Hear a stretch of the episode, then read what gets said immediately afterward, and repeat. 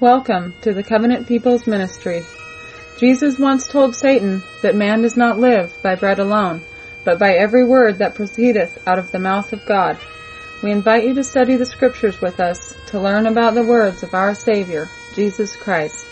Our pastor is Mr. Jeremy Visser from Brooks, Georgia. You can contact us with your questions and comments at covenantpeoplesministry.org or simply write to Covenant People's Ministry, Post Office Box 256, Brooks, Georgia 30205. If you desire, you can also follow us on YouTube and Twitter. We would like to hear from you, and we pray in the name of Jesus Christ that His will will continue to reign upon us all. Once again, welcome to the Covenant People's Ministry, and here is Pastor Visser with our next Bible study. Hello, faithful listener, and thank you for joining me for yet another look into the sacred script. As you well know, I'm Pastor Visser, and today we're going to be taking a look at the seventh Ode of Solomon. You should be forewarned before we begin this study that the book Odes of Solomon is not to be found within your canonized King James Version of the Bible. It is what we would consider to be a quote unquote Gnostic text. And as a result, many people out there, especially within Judeo-Christendom, would never dare touch these particular books, much less preach on them. However, out there, most especially within the truth movement, there are many men and women who profess a love of Jesus Christ, Yeshua Messiah.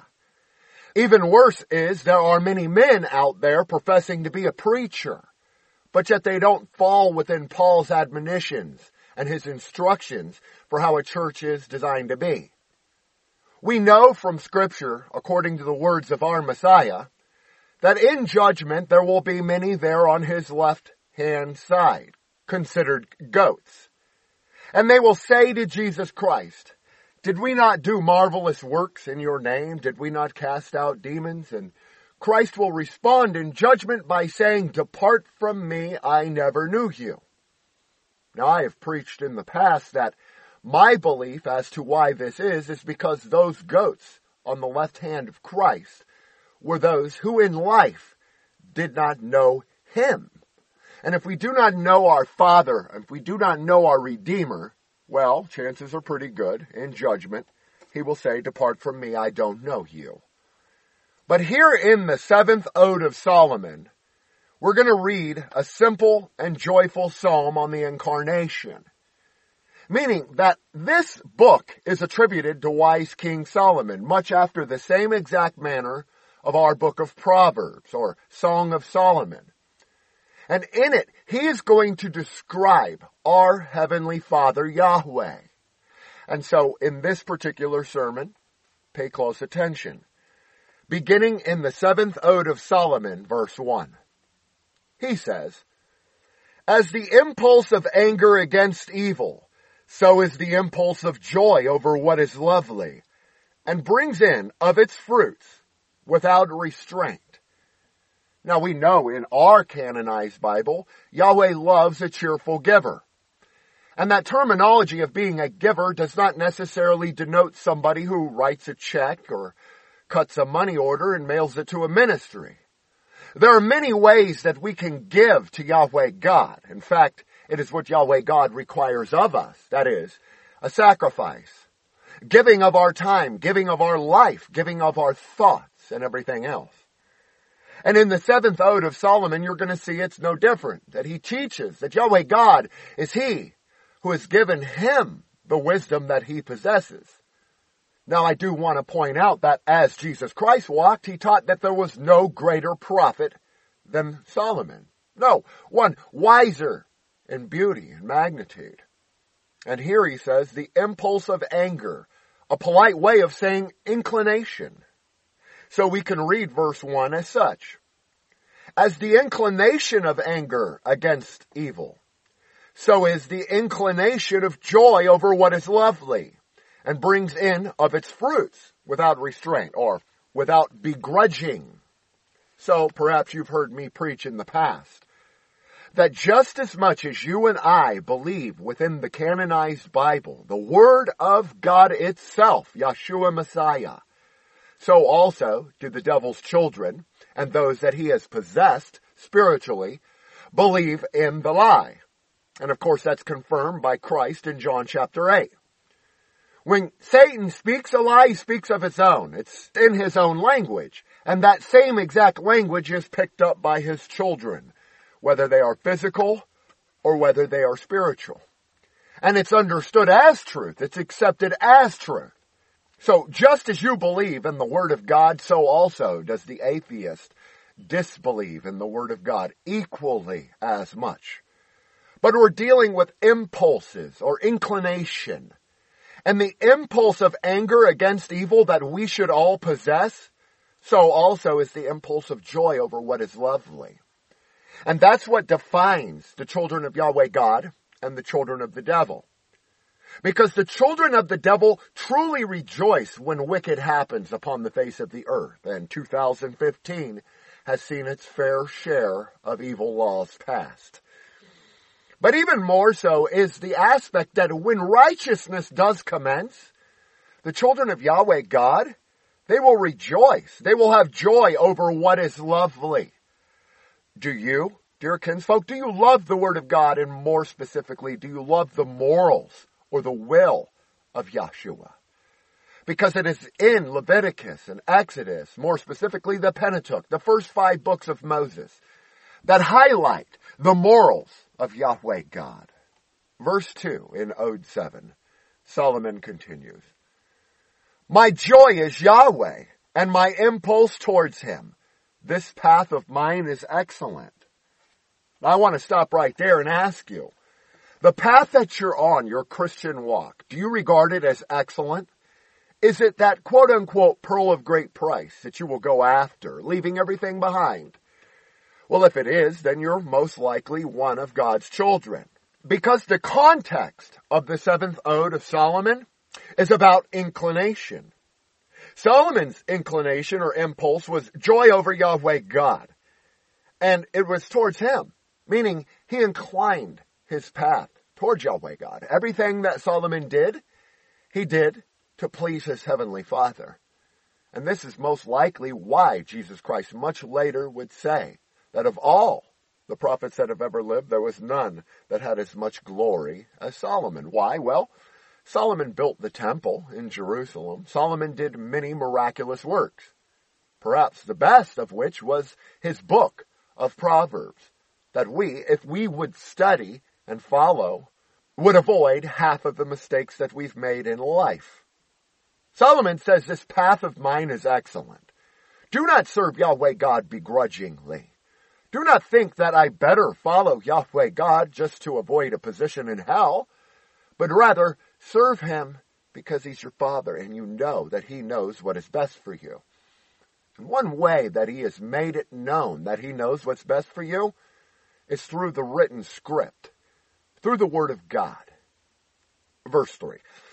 He says, For I have a helper, Yahweh, stopping right there.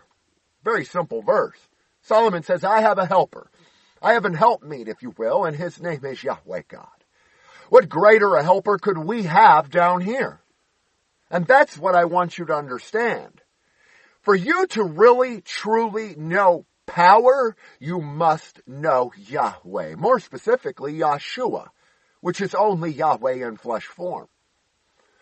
But if we understand Him, if we know Him, if we walk with Him and seek to be obedient to His charges, then we, as the sons and daughters of Yahweh God, will know true power. But almost every mystery cult out there promises their adherents they will know a form of power, or they will know eternal life outside of Jesus Christ. But the irony of it all is they are powerless. Those that follow the mystery religions and the false cults, they are in bed with Satan. They believe the lie. They are hoodwinked, for lack of a better term. Solomon says, beginning in verse 3, I have a helper. His name is Yahweh. And then he continues, He hath caused me to know himself without grudging by his simplicity. His kindness has humbled his greatness. Simplicity being the key word. There are many people out there who want to take from the simplicity that is in Christ, and we're taught this within the King James Version. Yeshua Messiah came and he taught extremely simple. His yea was yea, his nay was nay. If Christ says, until heaven and earth pass, not one jot or tittle shall pass from the law, then you can bank your salvation on that. Your daily walk and your impulses or inclination should lean towards that because we accept that as truth. But down here, there are people on both ends of the spectrum. There's the Judeo-Christian, for example, will come in and say, Jesus Christ said he loves everybody. But yet that's not written. And then there are those within the truth movement, or at least those who want to be seen as part of the truth movement, who come in and through their many words and their scholarship, quote unquote, they take away from the simplicity that's in Christ.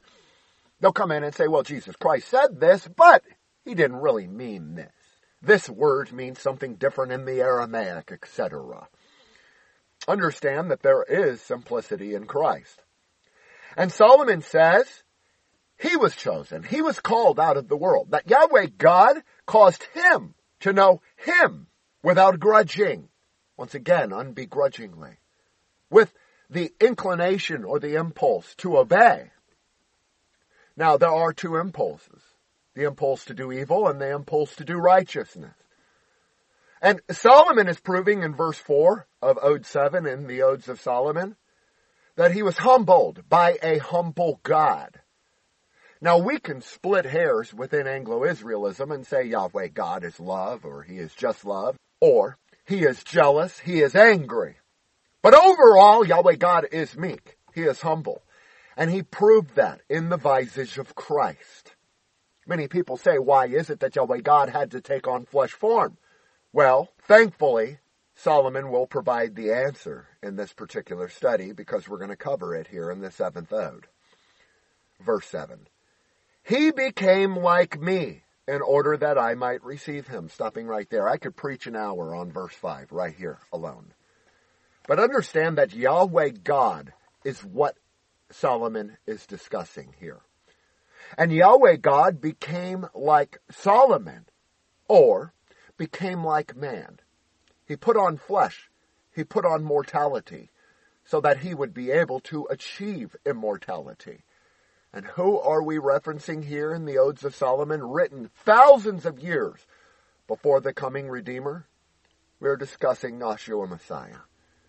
Yahweh God himself divorced Israel and as a result had to die according to his own law and or will in order to redeem his precious bride. And so that is part of why Yeshua became like us. He became a man and died as a man so that we as mankind will be able to overcome the world. Are you able to overcome the world? Well, we'll be able to do that if we have the same exact impulse that the enemy has to do evil, that is, to do righteousness. If we have the same fervor, and if the fruit of the Spirit causes us to bring in works without restraint. Jesus Christ, or God Himself, became just as you and I, because He is the pattern, the perfect example that each and every one of us are to strive to follow. Christ, as he walked and was calling men to himself, said, follow me to many people.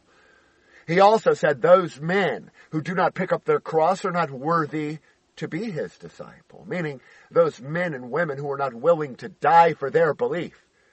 To have the inclination every day to do good, an impulse of righteousness not the impulse to do evil or yetzer hara.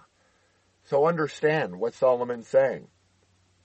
He became like me in order that I might receive him. That is the reason why it pleased Yahweh God to bruise the Son. Not because he was sadistic, because through Yeshua Messiah that law was codified, quote unquote, finished. Christ, as he hung on the cross, his last words were that. It is finished. The word, one up. So, while the Judeo-Christian comes in and says Jesus Christ did away with the law on the cross, the irony of the word fulfill means that he one-upped it. He codified it. He completed it.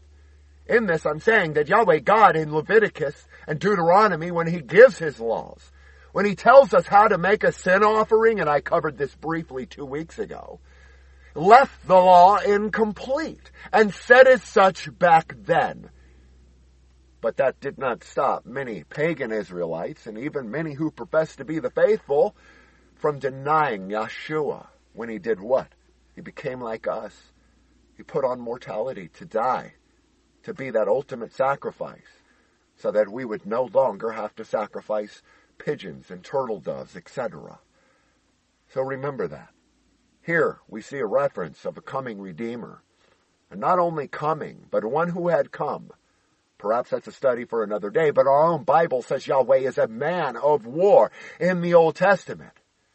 But yet we're also instructed Yahweh is spirit, and we must worship him in spirit and truth.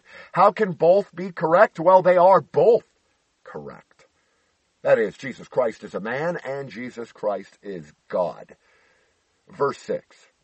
He was reckoned like myself in order that I might put him on. The same as you and I. What's that mean? A sinner born of sinful flesh, each generation, in and out.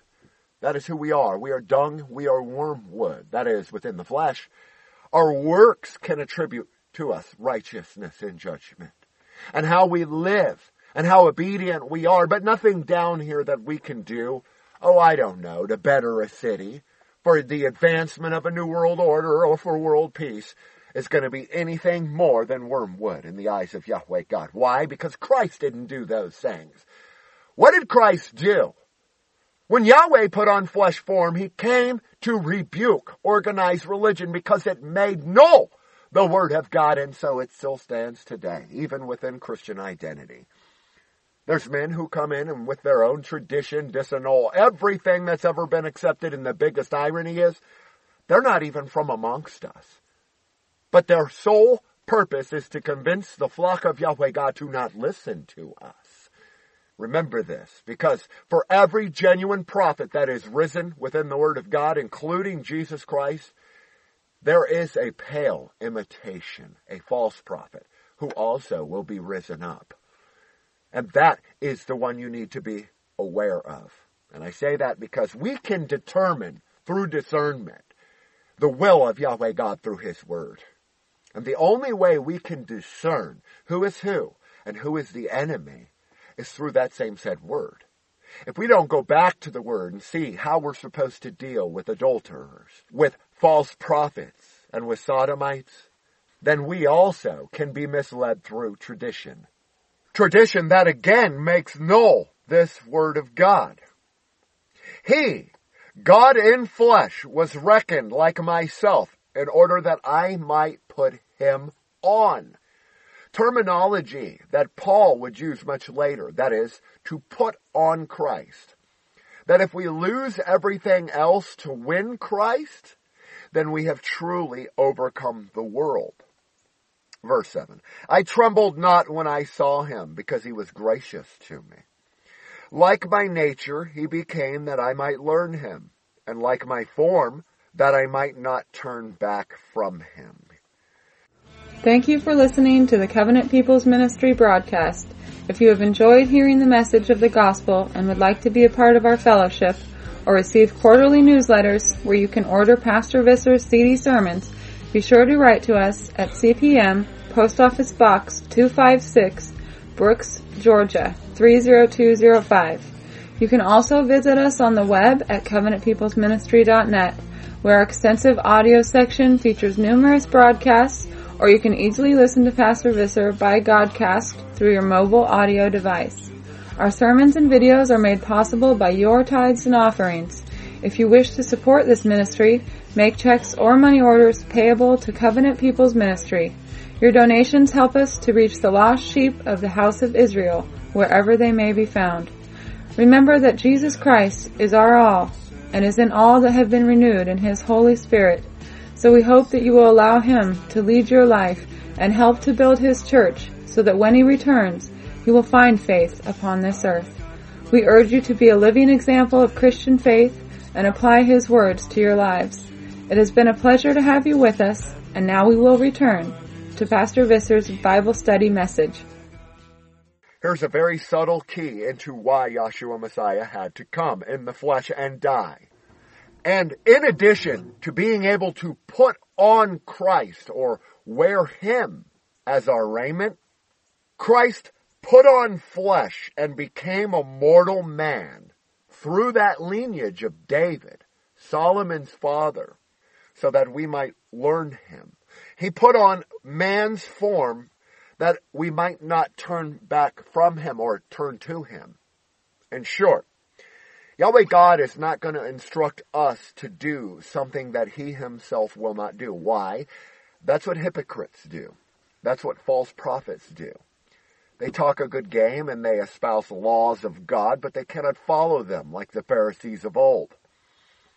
Christ is God in flesh form, and Christ came so that you would understand that we can do it in the flesh. That is, if we follow his pattern.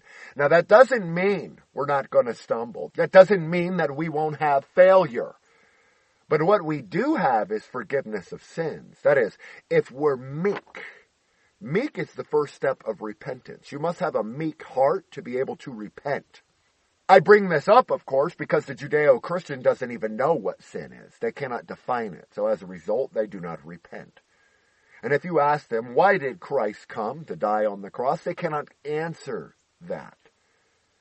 But this is one such reason he became like us, so that we could receive him. Because if he was just a God, a spirit, saying, this is what you need to do, and never proved to us, or lived his own law that he commands us to follow, then he would be a hypocritical God, would he not? Well, that's one such reason. He was reckoned like myself that I might put him on.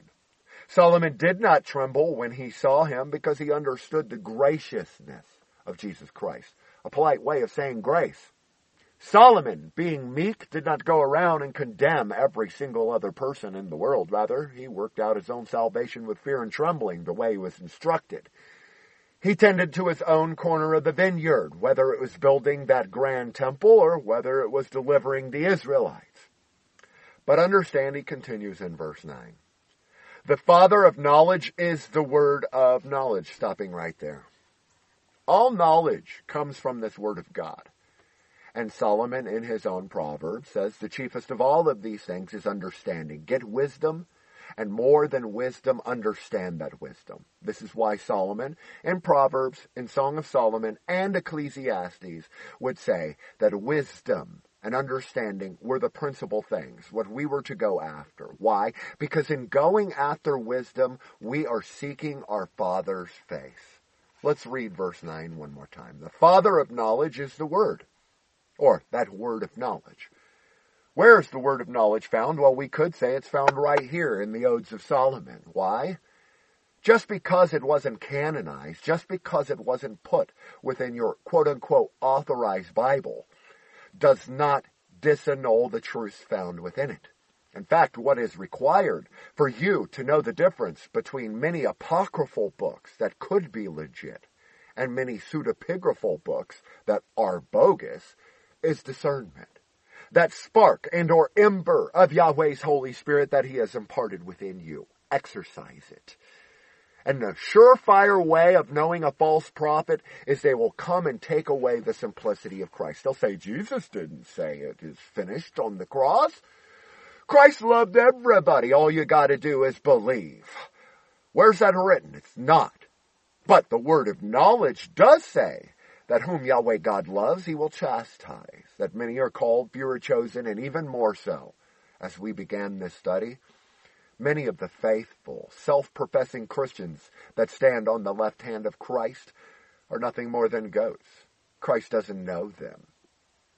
Now, Solomon says in his book of Proverbs that whoso turneth his ear from hearing the law, even his prayer shall be an abomination. Now, do you think for a moment that people who profess themselves to be a Christian, but they turn from the law, as Solomon warned us, or they turn from the will of God, which is his law, as Christ said, and teach other men to do so, so that they ensure they are least within the kingdom?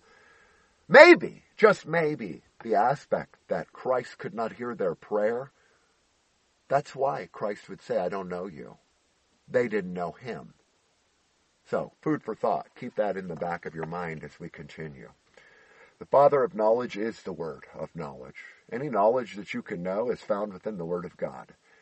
And in Psalms, David, Solomon's father, says, A fool hath said in his heart, There is no God.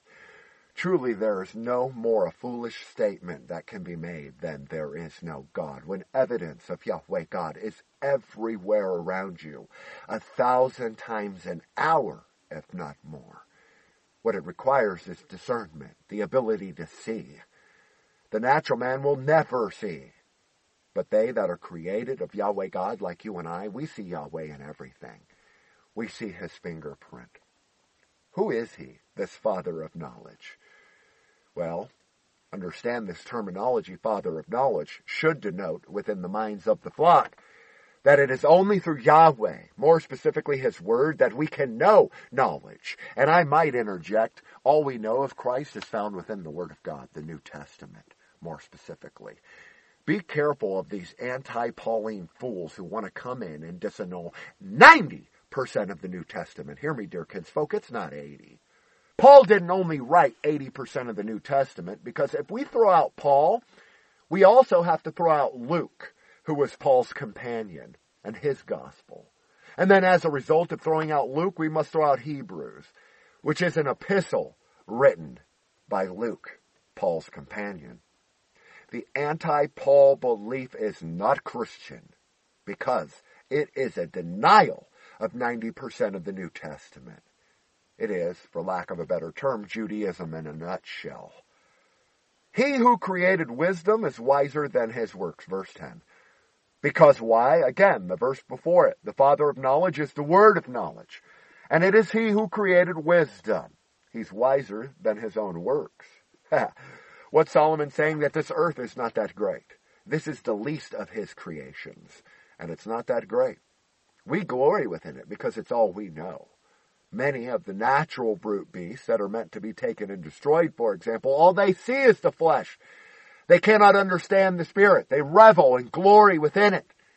They are the type of people who have a problem with my sermon, Evil Dung, for example, because they think their flesh is so high and mighty, and they miss the Spirit. Perhaps also they are the ones on the left hand of Christ, whom he says, I never knew you. They were the ones who said, hey, I'm Israel. Nothing's required of me. And after all, I was told by a false prophet who even claimed the title of CI that all Israel's saved. It doesn't matter how we live. Yet they never come along and define who Israel is. Obviously, the Israelites are on the right hand of Christ. They're the sheep. They're the ones Jesus Christ says, enter into the kingdom, my faithful servant. Because we are grounded within truth, at least sola scriptura, the Word of God, more so than any other sect of Christendom out there, it stands to reason that we are more subject to attack from the demons and the enemy's children.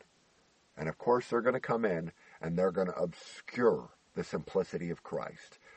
They're going to add to the word. They're going to take away from the word. But the one thing, seemingly, none of them can do is to tell their adherents to follow the word. Because if a bogus prophet actually were to tell his listeners to follow the word of God, then that same flock who is following the law or the morality of God would mark that same pastor as a false prophet and most likely take him out and put him to death. He who created wisdom is wiser than his own works. And he who created me when yet I was not knew what I should do when I came into being. Wherefore, he, Yahweh, pitied me in his abundant grace and granted me to ask from him and to receive from his sacrifice. What sacrifice is that? Well, he already told you right here. Yahweh became like me in order that I might receive him. The ultimate sacrifice for one and all time. He already told you in verse 5. He became like me in order that I might receive him. He was reckoned like myself in order that I might put him on. Grace is what Solomon is discussing. And grace is what we're saved by.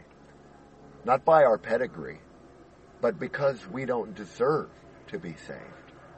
And in acknowledgement of that is humility, meekness, what we're instructed to be. He pitied me in his abundant grace. That's why Solomon was saved. Not because he was David's son by Bathsheba, not because he was a great king in Israel, not because he was the wisest amongst all Adamites, but just like every time, Solomon's salvation was extended him through grace. And not only that, he granted Solomon the ability to ask questions of his Redeemer and to receive from his sacrifice, to be a partaker of that. The sacrifice of Jesus Christ is something that, in my estimation, is overlooked within Christendom in general. People don't really look into why the sacrifice was made, and many more so don't even understand the reasoning behind that same sacrifice. But in a nutshell, Christ made his sacrifice to extend grace to an unruly group of Israelites who, throughout the entire Old Testament would go whoring after other nations, would go whoring after foreign women, who did not deserve the grace. But that did not stop many Pharisees and Sadducees from rising up around the time of Jesus Christ and coming in and condemning everybody else, hiding behind the letter of the law and never understanding the spirit of the law. If you understand grace, is imparted because none of us deserve it, it's unmerited favor, then you will not walk around hiding behind the law of God as a hypocrite. There is an application for this, is what I'm saying. We could use the example of, I don't know, Joseph and Mary. Now, when Mary was found to be pregnant as a virgin, the law of God dictated she should have been stoned. And I might risk saying that there are men out there within CI who would even today murder the very mother of Yahweh God because they hide behind the law. But not so with Joseph, the betrothed. Joseph understood the spirit of the law. And what did he do? He put her away privately. Thank Yahweh God for Joseph being called to do as such. Because through the act of Joseph, Christ could make his sacrifice. He could be born. He could live in upwards of 33 years and he could extend that grace by giving up the ghost as a flesh man. Verse 13 in the Odes of Solomon, Ode 7. Because he is incorrupt, the fullness of the ages, and the father of them. He hath given him to be seen of them that are his. Stopping right there before we conclude, verse 14. Exactly what I and the Apostle Paul said. The things of creation are clearly seen and understood by those things that are created of Yahweh God. Now, a man or a woman who's not able to see it, no matter how many times you point out Yahweh's fingerprint in nature or the miracle of birth or the ability of trees to grow, they will not grasp it. Why? Because they're not born of him. He hath given him to be seen of them that are his. Who? Christ. Yahweh gave us Christ himself so that we would be able to understand. And only the sheep. So when Christ comes and says, my sheep hear my voice and will follow, you understand the reason why. No amount of thumping a person over the head is going to open their eyes to the reality of God's word without divine intervention, an epiphany or Yahweh God himself striking a person down on their own road to Damascus, as he did the apostle Paul, to give them eyes to see. Many people will never see it because they are not created of him. Verse 14 of Ode 7, He hath given him to be seen of them that are his, in order that they may recognize him that made them, and that they might not suppose that they came of themselves. Many people think this. They think, hey, I'm such a great person. I'm, I'm living so much longer now through the medical advances that man has made. But yet Christ taught Whoso seeks to save his life shall lose it, and who shall lose his life for Christ's sake has found it. They get it 180 degrees backwards. And that's what we need to understand. The natural man, they only understand the flesh. In fact, many of them think they are greater than Yahweh God. They're the type of people who come in and say, oh, it doesn't matter if you eat pork because, after all, We created a refrigerator. Aren't we so much smarter than Yahweh God? He only told us that we couldn't eat pork back then because there was no refrigeration. Praise man. We need man. Or they'll come along and say, you know what, I've made it to 73 years and that's because of my doctor. Not because of Yahweh God and His grace. not because I'm living on borrowed time and do not deserve every breath I take. They have no meekness. That's the point. And no amount of Bible thumping is going to make an egotist or somebody who's prideful and going to fall suddenly have an epiphany, wake up and say, you know what? I'm grace today. That is, unless Yahweh God does it, like he did in the case of Paul. And even had to do in the case of Solomon, the author of today's sermon. It was wise King Solomon. He went after the foreign women. He served foreign gods. And the purpose for his calling was so that he could write in Proverbs 3, 5, 7, and numerous other places like here in the Odes, that you should not do the same. Does that make him a hypocrite? Absolutely not. It makes Solomon a man called of Yahweh God, after our God's very own heart, much after the same exact manner of Solomon's father David. And so we're going to pick this up in the second part, and we're going to conclude this seventh ode in the Odes of Solomon. Because I really want the flock of Yahweh God to know their Father. Why? because that's one of the very reasons Christ himself came. When men and women round about him were unbelieving, they would say, Show us the Father. Many of his own disciples even. And he would say, If you have seen me, you have seen the Father. So remember that. Jesus Christ is Yahweh manifest in flesh form. He came to show you that you could overcome the world and Solomon teaches no different thousands of years before he even came. Perhaps that's the reason why these odes do not appear alongside the Song of Solomon, David's Psalms, and Solomon's own Proverbs. The world may never know that.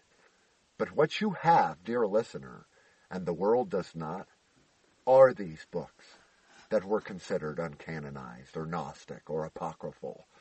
And as a result, of them being uncanonized. In my estimation and opinion, they are perverted and tampered with less than the canonized Bible. So, this terminology of grace and racial themes are more pronounced within these books. And so, until next time, thank you for joining me this Sunday morning into this very short study into who our Father is. Many people out there are going to come and say, I know Yahweh. Yahweh's here, Yahweh's there, but it's not Yahweh of the Word. It's not even Yahweh of the Gnostic text. So use your discernment and war for Christ. Amen. Covenant People's Ministry. Thank you for listening to this message. We hope that you have enjoyed studying with us. Remember the words that Christ has given that wherever two or three are gathered in my name, there I am in the midst of them. We hope that you will gather together with us at the online ministry's website, which is covenantpeoplesministry.com, and share your Christian testimonies or ask questions and enjoy biblical fellowship. You can also order CDs of Pastor Visser's Bible studies and enjoy many other Christian resources through the church's website, or write to Covenant People's Ministry, Post Office Box 256, Brooks, Georgia 30205. We thank you for your prayers and offerings and pray that all of you have been touched by these messages and continue to spread the word of the gospel with your friends and family. Thanks again and may the love of Christ abide in you and yours forever and ever. Amen.